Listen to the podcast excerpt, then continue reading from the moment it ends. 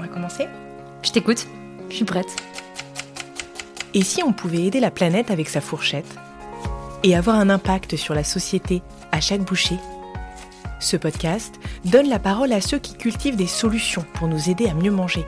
Chaque mois, ils nous livrent ici les ingrédients d'une alimentation durable et ils apaisent notre faim de mieux comprendre, enfin, ce qu'il y a dans nos assiettes. Bienvenue, je suis Julie Vanosel et vous écoutez La Recette. La recette, la recette. euh, La recette de quoi du bonheur? Alors on parle bien d'une recette de cuisine. J'aimerais bien qu'on me donne la La recette. recette que j'essaye d'appliquer tous les jours. J'en ai plein des recettes. Donc je vais vous donner la recette la plus simple.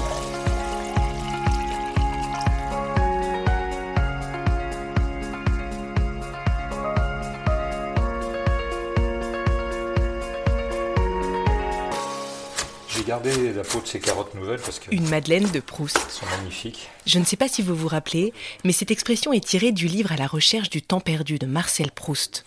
Elle décrit ce petit goût, comme celui des madeleines, cette odeur qui d'un coup nous replonge en enfance. J'ai un lit de oignons fenouil au fond. Car l'alimentation, c'est d'abord culturel. On ne mange pas avec sa raison, mais avec son histoire, ses souvenirs. Et c'est d'ailleurs pour ça que c'est si dur de changer ses Je habitudes. vais mettre un petit couvercle. Je suis sûre que ça vous parle, et c'est ce que nous explique Gilles Davot dans cet épisode. Auteur, restaurateur, formateur, spécialiste de la cuisine alternative, Et puis, Gilles a déjà eu plusieurs vies, Le sarrasin, il est là. toutes guidées par la conviction que réapprendre à cuisiner est une passerelle qui conduit Alors on les fait pas griller, hein, on les fait juste chauffer. au bien manger. À travers ses ateliers, il accompagne aujourd'hui les particuliers, mais aussi les cantines scolaires, sur le chemin de la transition Un alimentaire. volume et demi d'eau pour un volume de grains de sarrasin. Alors, comment cuisiner autrement? Pourquoi alterner entre animal et végétal? Quelles sont les techniques simples pour mieux se nourrir au quotidien? Et d'ailleurs, le fait maison, qu'est-ce que ça change? C'est parti, donc je m'appelle, bonjour, je m'appelle Gilles Davot. Je suis cuisinier formateur, spécialiste de cuisine alternative. Vous sentez l'odeur du grain chaud? Dans l'apprentissage de la cuisine, de- la dimension sensorielle est très importante. On va sentir comment est le grain chaud du bout des doigts, le toucher, l'odorat. C'est aussi des choses qui vont nous aider à... Parce que, ça y est, c'est des choses qui s'ancrent, c'est des sensations qui s'ancrent. Ça sent très très bon. Ouais. Et c'est ça qui va nous aider à apprendre à changer notre alimentation, à évoluer dans notre alimentation, alors que nous dire euh, euh, faut que tu fasses une fois par semaine un repas sans viande, ça nous aide en rien, vous voyez. C'est euh, c'est une contrainte, c'est pas lisible. Bonjour Gilles, Bonjour. merci beaucoup de m'accueillir dans votre cuisine. Gilles, vous êtes formateur, auteur, spécialiste de la cuisine alternative. On va donc commencer par le début. C'est quoi la cuisine alternative? Qu'est-ce que ça veut dire? Alors, la cuisine alternative, c'est un mot qui s'est imposé. Dans le mot alternative, il y a à la fois aller vers autre chose que ce qu'on connaît. L'alimentation, c'est d'abord de la culture. Et euh, on, a tous euh, notre histoire alimentaire avec des émotions, des souvenirs. On a des certitudes. Tout le monde est un mangeur expérimenté, comme euh, le disent certaines collègues nutritionnistes. Et du coup, l'idée, c'est plutôt d'accompagner un changement, d'aller vers autre chose que le connu. Et la notion alternative, c'est aussi de pouvoir mieux alterner entre euh, les produits animaux et les produits végétaux, dans un libre choix, pas dans une façon de se contraindre, de faire du sang, du sang viande, du sang euh, pesticide, du sang euh, gluten ou ce genre de choses. L'idée, c'est d'ouvrir euh, les possibles dans l'alimentation de tous les jours et que ce soit que ça ait du sens. C'est ça la cuisine alternative, c'est d'accompagner les gens sur leur propre chemin d'ouverture vers une alimentation plus durable. Est-ce que, Gilles, avant qu'on creuse cette question de la cuisine alternative, est-ce que vous pouvez m'en dire plus sur votre enfance, euh, ce que vous mangiez, ce qui vous a marqué et quel impact ça a pu avoir sur votre parcours? Alors je suis né euh, au début des années 60 dans une famille euh, nombreuse, le dernier d'une famille nombreuse, où euh, être dans la cuisine, euh, c'était une façon pour moi de d'être avec les autres, d'être avec les grands, euh, de participer, d'aider, euh, de faire des crêpes, de faire des gâteaux, de mettre la table ou de faire la vaisselle. C'était une manière pour moi d'être au cœur de la famille. À l'époque, donc on avait une alimentation encore assez traditionnelle. L'alimentation, c'était pas un milieu hyper privilégié, mais c'était un milieu, on va dire, de suffisamment aisé pour que lié à manger euh, une alimentation très variée au quotidien. Cette alimentation s'est profondément transformée en fait au fil des années 60 et notamment quand euh, les grandes surfaces sont arrivées à la fin des années 60 avec une alimentation un petit peu plus industrielle, toute prête, une profusion Hein, des rayons de yaourt à perte de vue, euh, des rayons de viande à perte de vue, de la confiserie, des gâteaux. Enfin, c'était euh, Disneyland. Euh, le Disneyland de l'alimentation arrive à la fin des années 60.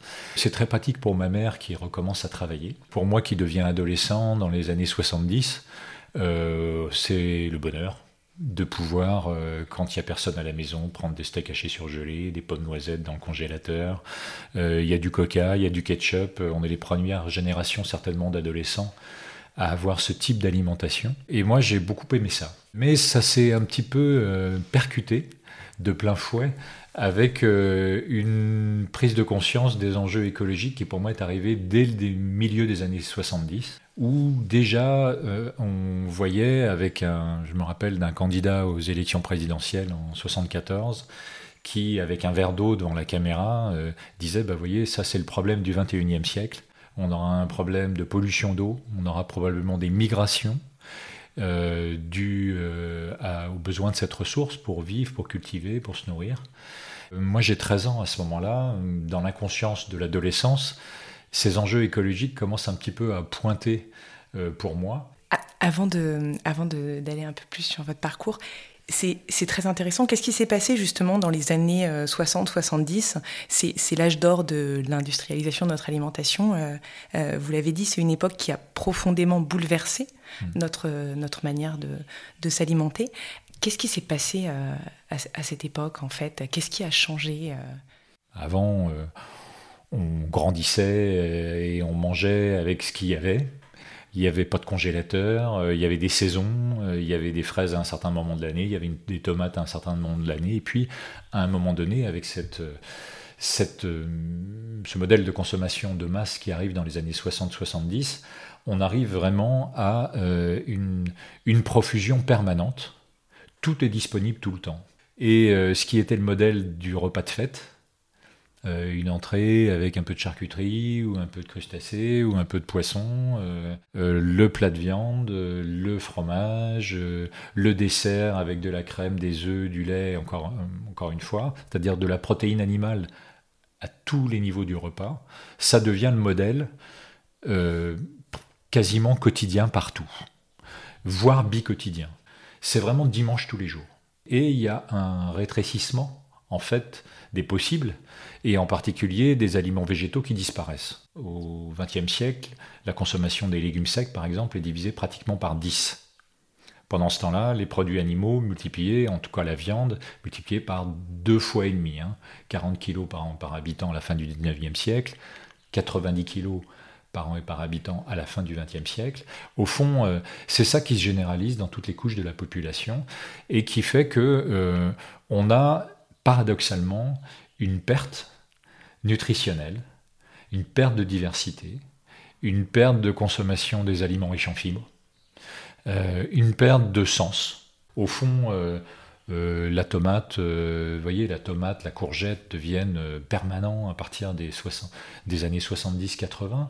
Bah, c'est très bon la tomate et la courgette, mais produits de manière intensive sous serre, éclairée, chauffée, en hiver en Bretagne, le sens on ne connaît pas très bien pour avoir finalement des produits qui sont assez insipides. Et aujourd'hui, il y a un vrai besoin de retrouver de la variété, de la diversité. Au fond, il n'y a pas de régime à faire. Il n'y a pas à se forcer à manger comme ci, comme ça. Il y a peut-être à réenrichir en diversité notre alimentation. Vous avez écrit un livre qui s'appelle euh, Le manuel de la cuisine alternative. Dans ce livre, vous dites l'industrie agroalimentaire et la grande distribution nous ont persuadés que le temps de la cuisine au quotidien était du temps perdu. Oui. Expliquez-moi. Bah, en effet, euh, on, voit bien, on est euh, dans un monde de communication, hein, et Ça, ça n'a fait que s'intensifier depuis 50, 60, 70 ans maintenant, avec une publicité qui est extrêmement présente et qui diffuse des modèles. Les modèles, c'est euh, ah, je suis très heureux, euh, mon frigo est plein, euh, je suis très heureux, euh, la purée de pommes de terre se fait en deux minutes, je suis très heureux, mes enfants mangent bien, un truc qui m'a pas pris beaucoup de temps à préparer. C'était perçu comme un, progrès à l'époque, c'était... Ah oui, oui, c'est un progrès, c'est-à-dire que c'est une émancipation quelque part de se dire, oh là là, plus besoin de passer des heures en cuisine, et il y a une évolution en fait. Euh, qui se met en place de cette évidence que bah, si c'est déjà prêt, si ça prend pas beaucoup de temps, c'est plutôt mieux. Euh, le temps consacré au travail, le temps consacré au transport, le temps consacré au loisir, tout ça prend beaucoup beaucoup plus de place et d'ailleurs le budget alimentaire aussi euh, dans le budget familial se réduit considérablement. On passe à peu près de 25-30% au début du siècle en moyenne du budget des familles à, euh, je crois que c'est de l'ordre de 12% aujourd'hui le budget alimentaire dans une famille. Et ça, euh, si non seulement ça ne peut pas prendre trop d'argent, mais en plus ça ne peut pas prendre trop de temps, euh, c'est vécu comme un mieux. Mais on voit bien que s'installe en même temps une défiance la méfiance un petit peu des produits industriels avec tous ces additifs qui font que ben oui la chose qui a été cuisinée en amont dans l'industrie va falloir qu'elle se conserve euh, mais surtout, depuis ces années 60-70, on arrive maintenant à trois générations de personnes qui ont perdu l'habitude de cuisiner et qui deviennent captifs, en effet, de solutions toutes faites. Quels seraient, du coup, euh, selon vous, euh, aujourd'hui, les enjeux de nos systèmes alimentaires? On a parlé de cette période de l'industrialisation de notre alimentation avec ses effets collatéraux. Voilà, il y a eu différents scandales ces dernières années, notamment, qui nous ont mis la la puce à l'oreille. Euh, quels sont euh, aujourd'hui, selon vous, euh, les, enjeux essentiels de, notre alimentation? On voit en effet, et on nous rappelle sans arrêt qu'il y a des problèmes. Il y a des problèmes avec les pesticides, parce que personne personne n'a envie d'avoir du glyphosate dans son assiette. il y a des problèmes avec des agriculteurs qui n'arrivent pas à vivre de leur métier. On a des problèmes qui sont d'ordre mondial. On voit avec la crise de l'Ukraine aujourd'hui qu'il y a des populations qui sont menacées pour l'accessibilité, euh, notamment au blé. Euh, on a des problèmes qui sont des problèmes euh, écologiques majeurs. Dans des périodes de sécheresse, on voit encore des champs de maïs partout, alors que les nappes phréatiques sont à zéro. Et tout ça pour nourrir des herbivores qui pourraient, avec des prairies, nous faire du lait et de la viande, ben non, nous, on trouve plus productif et plus intelligent, effectivement, d'aller produire euh, du maïs et d'importer du soja. Derrière nos habitudes alimentaires, c'est une crise systémique, euh, planétaire, euh, politique, écologique, économique, de santé publique. Bon, ça, c'est, on va dire, c'est le paysage, mais j'ai pas envie non plus de dire, bah, c'est, enfin, c'est comme ça, quoi. On va pas faire. Notre problème aujourd'hui, c'est de changer c'est de bouger, c'est d'aller vers autre chose. Histoire d'alternative, de cuisine alternative, c'est vraiment d'aller vers autre chose que c'était des lieux qui ne nous convient pas. Vous donnez donc des, des clés pour euh, cuisiner autrement, pour mmh. manger autrement. Qu'est-ce que vous faites aujourd'hui? Racontez-nous. Alors aujourd'hui, euh, je suis cuisinier et formateur, donc euh, comme je l'ai dit tout à l'heure, l'idée c'est d'accompagner véritablement une ouverture plutôt que d'apporter des recettes, c'est d'apporter une compréhension et une capacité de faire soi-même. Très souvent, dans un parcours, que ce soit la formation euh, des professionnels, des cantines, hein, qui font euh, comme ça des, milliers, des centaines de milliers, des millions. Des fois, j'ai un groupe devant moi et quand je totalise le nombre de repas qu'ils font, j'ai 3 millions de repas dans la pièce, 3 millions de repas par an. Tout ça, c'est beaucoup, beaucoup, beaucoup de repas. Et comment on amène ces gens-là à changer? Déjà, on ne vient pas leur faire la leçon. Chacun a son univers connu, ses habitudes, ses croyances. L'idée, c'est plutôt que de leur dire il faut faire du bio, il faut faire du sans viande, etc., ce qui n'est pas du tout mon approche et qui crée plutôt de l'opposition, c'est vraiment de les questionner sur c'est quoi bien manger pour vous? Et euh, sortent effectivement partout à peu près les mêmes mots qui nous disent qu'au fond, pour tout le monde, bien manger, c'est dans la mesure où on peut aller vers des meilleurs produits, les transformer d'une manière qui est bonne, digeste, sans excès, sans gaspillage, que ce soit varié, et puis que ce soit dans un contexte de vie agréable. avec de la convivialité, du temps, euh, du plaisir, etc. Bon. Et donc, commencer à interroger les gens sur le bien manger et les emmener ensuite dans un parcours où ce qu'on va leur faire découvrir en matière de cuisine répond à ça. Alors, comment on fait ça, du coup? Comment on cuisine autrement? Est-ce que vous pouvez nous donner des petites techniques pour ceux qui nous écoutent? Euh, Et j'aimerais aussi qu'on parle de prix, euh, parce que la question du prix, elle est essentielle, surtout en ce moment, euh, en période d'inflation. Donc, comment on fait pour rendre la qualité accessible à tous? L'idée, c'est de revenir déjà à la capacité d'utiliser des produits plus bruts. Bah, c'est des solutions, par exemple, aujourd'hui, de, paniers de légumes, euh, euh, de, magasins de producteurs, d'aller sur le marché. Et vous allez voir que ça coûte pas plus cher qu'en grande surface, la plupart du temps. Maintenant, ça peut coûter plus cher, et après, ce qui va jouer, c'est comment on cuisine. Comment on est capable de cuisiner ces produits qui, quand ils sont de saison aussi, vont coûter moins cher. hein. Euh, La tomate, enfin là encore, la tomate, c'est un, c'est un, ça devient un cliché, mais euh, quand vous avez des produits véritablement de saison, locaux, euh, vous allez avoir un prix qui est souvent euh, moins cher que la moyenne de ce, du prix en grande surface toute l'année, parce qu'il a fallu faire des kilomètres avec des courgettes qui ont été produites en Espagne, en Italie, pour avoir de la courgette au mois de février. Et du coup, voilà, il y a la façon d'acheter. La deuxième chose, c'est la façon de cuisiner. Je prends souvent l'exemple du poireau parce qu'il est très symbolique. On a appris à manger que le blanc des aliments. Il semblerait qu'il n'y ait que le blanc du poireau qui soit bon. Et euh, bah, des fois, on met le verre dans la soupe, mais on n'ose pas trop le mettre dans les plats qu'on va cuisiner, etc. Bah, euh, c'est vrai que le verre, il y a plus de fibres, mais il y a aussi beaucoup plus de nutriments, beaucoup plus de goût.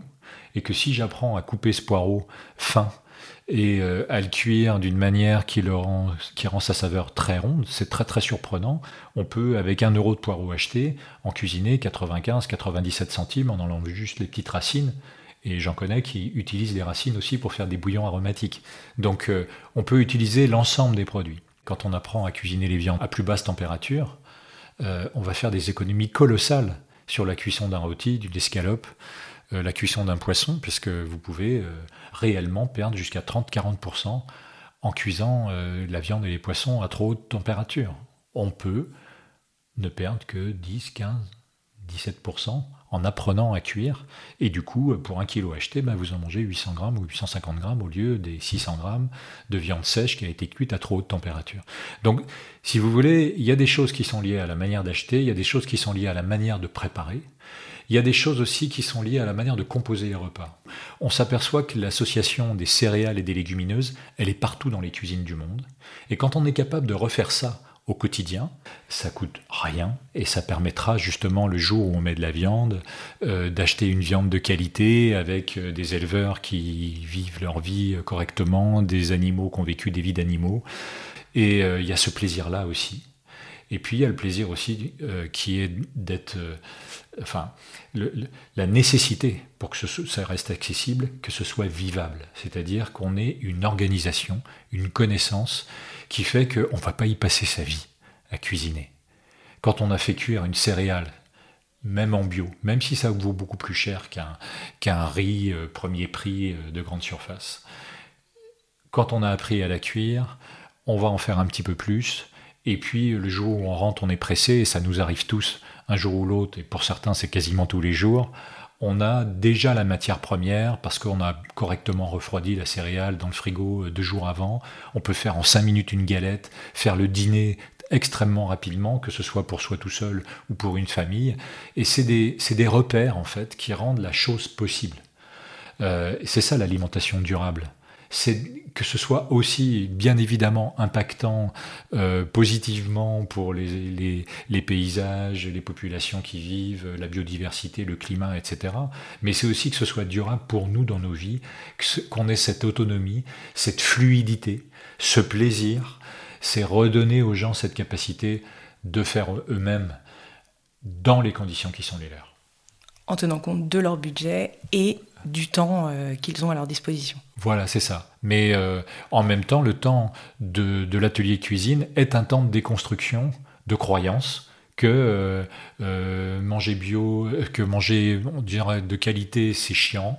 que ça prend trop de temps, que c'est fait pour les bobos ou pour les riches. Végétarien, c'est triste. Moi, je suis pas une poule, je mange pas des graines. Ben non, regarde, c'est coloré, c'est bon, c'est rassasiant. Mais c'est pas moi qui le dis, c'est les gens qui en font l'expérience. On peut pas faire mieux. Et c'est important euh, d'expliquer ça aux enfants. Pourquoi c'est important d'aller dans les cantines Est-ce qu'il faudrait donner des cours d'éducation alimentaire dans nos écoles euh, Est-ce que, est que l'éducation euh, fait partie du... Alors moi j'ai l'habitude de dire, ça a été repris pas mal, c'est euh, quand on mange, on se met des maths, de la physique, de la biologie, de la citoyenneté, de l'histoire, de la géo, du français, de l'anglais, d'encore. Quand on mange un crumble, qu'est-ce que ça veut dire crumble? Quand on mange du quinoa, ça vient d'où? Comment? Quoi? Euh, quand on parle de diversifier l'alimentation et des enjeux, etc., derrière le repas de la cantine, derrière le repas que l'enfant mange au quotidien, il y a tout un tas de choses. Alors on ne va pas lui blinder euh, de façon descendante et dogmatique euh, ou doctrinale comment il faut bien manger ceci, cela, parce que les enfants sont naturellement, et comme tous les êtres humains, néophobes alimentairement. C'est-à-dire que ce que je connais pas, j'aime pas. Bah, t'as jamais goûté, vas-y, goûte. J'aime pas. Ah, pourquoi t'aimes pas? Parce que j'aime pas. C'est incapacité de rentrer en, relation avec l'aliment pas connu. Et donc, euh, on a fait comme ça des expériences avec des enfants, avec comment leur faire manger des endives et des choux de Bruxelles. Et des collègues euh, qui ont fait comme ça des ateliers où, euh, sur deux ou trois ans de suivi dans les écoles, on a non seulement ces enfants-là, mais leurs familles mangent beaucoup plus de légumes. Et dans les cantines de ces écoles-là, on mange beaucoup plus d'endives et de choux de Bruxelles que dans les autres, simplement parce qu'il y a eu tout un parcours euh, où euh, les légumes ont été abordés euh, en art plastique, en sport, dans un petit atelier culinaire, ne serait-ce que une fois tous les six mois, dans un temps sensoriel, dans un petit potager, une histoire de légumes en français, en, cours de français. Et puis, il y a un moment donné, on a mis l'enfant en relation avec ces aliments qu'il n'y avait pas dans sa famille.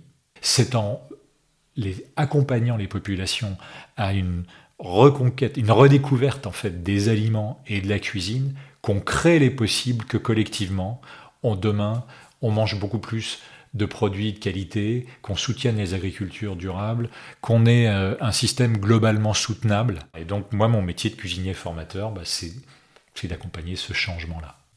De quoi êtes-vous le plus fier aujourd'hui, Gilles? Moi, je vois aujourd'hui des cuisiniers de cantine, par exemple, qui sont très dévalorisés. On parle jamais d'eux. Hein. on parle toujours à la télé ou dans les magazines des chefs étoilés euh, ou dans les vidéos des chefs étoilés, de la gastronomie, des repas. Mais ça, c'est, on pourrait jamais manger comme ça tous les jours. Impossible. Eux, ils ont le sale boulot. Hein c'est de faire à manger tous les jours avec des tout petits budgets, des obligations incroyables. Euh, et c'est pareil pour les parents hein, qui font à manger tous les jours avec une charge mentale incroyable, élever les enfants, aller les chercher, euh, trouver tout le plan les solutions dans les contraintes. Bah, apporter et voir invariablement, alors que je suis un tout petit cuisinier, pas du tout étoilé, pas du tout, mais qui a simplement tiré en restauration, en formation, dans des ateliers, ce fil de sens et de, de reconquête en fait euh, de ces aliments végétaux notamment euh, dans l'alimentation, c'est de voir ces gens-là qui ont des yeux qui brillent et qui disent bah ouais moi je peux le faire aussi. On a tout d'un coup renversé vers toutes les couches de population, toutes les couches de population, la possibilité de se dire mais ça peut être aussi pour nous, et c'est plutôt gourmand, c'est plutôt bon. Donc moi, être utile à ça, ça me fait du bien. Voilà. Quels sont euh, vos projets euh, Est-ce que vous avez... Euh, comment vous voyez votre futur, mais aussi le futur de nos systèmes alimentaires, le futur de notre consommation? Est-ce que vous êtes optimiste? Comment vous voyez l'avenir? Je reste optimiste parce que, en fait, au fond on a toujours cette capacité de changer. On ne sait pas à quel point on impactera les très grands enjeux, mais euh, au fond, on s'aperçoit qu'il y a une accélération phénoménale depuis 5 à 7 ans, depuis 2015 en gros, hein, de prise de conscience des enjeux, d'attente sociétale, euh, d'apporter des réponses, euh, que ce soit sur le climat, sur la santé, etc. on voit qu'il y a des errements partout. mais euh, on, voit à quel point des choses pour lesquelles on a ramé pendant 30 ans, hein, de parler un peu du bio, de faire de temps en temps un repas avec moins de viande ou pas de viande, c'était, fallait encore, encore il y a 10-15 ans aller à contre-courant. Aujourd'hui, c'est à peu près dans toutes les idées. Simplement, il faut le rendre possible. Et, euh, et pour que ce soit possible, encore une fois, il faut redonner euh, une. Enfin, pour, moi, la condition, c'est vraiment cette réappropriation de la cuisine de tous les jours par tous. Quels sont mes projets? Avec un certain nombre de collègues à qui on a bo- collaboré et qui ont en commun de travailler, que ce soit avec des publics euh, vulnérables, que ce soit dans l'éducation à l'environnement, que ce soit dans les cantines, euh, qui travaillent sur l'alimentation de tous les jours, c'est-à-dire les milliards de repas qui font le climat, qui font la biodiversité, qui font l'agriculture, qui font l'économie alimentaire. On travaille tous là-dessus, les cuisines faites pour nourrir. On a vraiment euh, partagé et on a vu à quel point ça impactait d'aller auprès des populations avec cette approche d'une cuisine très simple, mais euh, encore une fois, dans laquelle les gens redeviennent très autonomes. Et donc ce mouvement des cuisines nourricières, c'est euh, effectivement un réseau qu'on est en train de constituer là depuis deux ans. C'est encore euh, euh, peu visible, mais c'est des gens qui se rejoignent sur cette pédagogie des, cuisines très simples de tous les jours et qui accompagnent la transition alimentaire en remettant la cuisine au centre. Gilles, dernière question. Ce podcast s'appelle La recette. Quelle serait votre recette? Celle que vous auriez envie de nous donner ou celle que vous auriez aimé qu'on vous donne? Alors on parle bien d'une recette de cuisine. On parle de la recette euh, qui vous convient. à vous de l'interpréter. Je vais reprendre l'exemple du poireau de tout à l'heure. Un poireau, quoi de plus banal, hein, qui dépasse du panier euh, euh, quand on va faire les courses en hiver ou qu'on a vu là sur un marché euh, ou dans un rayon de, de magasin. Un poireau, une petite casserole, garder tout ce qu'il y a sur ce poireau, le laver, euh, le couper en quatre pour enlever bien la terre qu'il y a entre le blanc et le vert, le couper en petits tronçons de, de 5 mm, et puis mettre que ça dans une casserole, mais d'avoir pris une casserole de taille adaptée pour qu'elle soit pleine. Un petit assiette dessus pour faire couvercle et que la vapeur et que la chaleur restent bien dans la casserole. Trois minutes à feu vif. Quand on sent l'assiette chaude, on baisse et on laisse cuire tout doucement. Un fondu de poireau, le plus simple possible du blanc, du vert, cuit à basse température, parce que quand on a baissé, quand on sentait le couvercle chaud, on est resté à 90 degrés, le poireau cuit dans son jus, dans sa vapeur, et pour tout le monde, c'est une découverte. Pour tout le monde, c'est une découverte incroyable de voir que ce légume aussi banal va donner du goût à des pâtes, à du riz, euh, peut accompagner euh, une bonne petite euh, tranche de rôti ou de viande ou un poisson ou une galette de céréales, très simplement. Et au fond, derrière cette cuisson d'un poireau étuvé, c'est juste la possibilité d'une alimentation durable parce qu'elle est simple, parce qu'elle est bien comprise, qu'elle est très économique et qu'elle nous permet d'accéder à un- et de cuisiner un poireau bio simplement parce qu'au lieu de jeter le verre comme tout le monde fait d'habitude, on a tout mis. Voilà, donc je réponds par une recette de cuisine, j'aurais pu répondre plus largement, apprendre et comprendre à travers des choses extrêmement simples ce que c'est que de cuisiner. Pour moi, c'est la recette de la transition alimentaire pour tous. Merci beaucoup. Merci pour cette recette. Merci pour votre temps, votre accueil à Nantes. Merci à vous, Gilles. Merci Julie, au revoir. Merci pour votre écoute. La recette est un podcast indépendant, alors si vous voulez le soutenir, n'hésitez pas à laisser un commentaire ou à vous abonner sur votre plateforme d'écoute préférée pour être notifié des prochains épisodes. Et surtout, si vous avez aimé celui-ci, parlez-en autour de vous, cela permettra de faire connaître le podcast. Merci.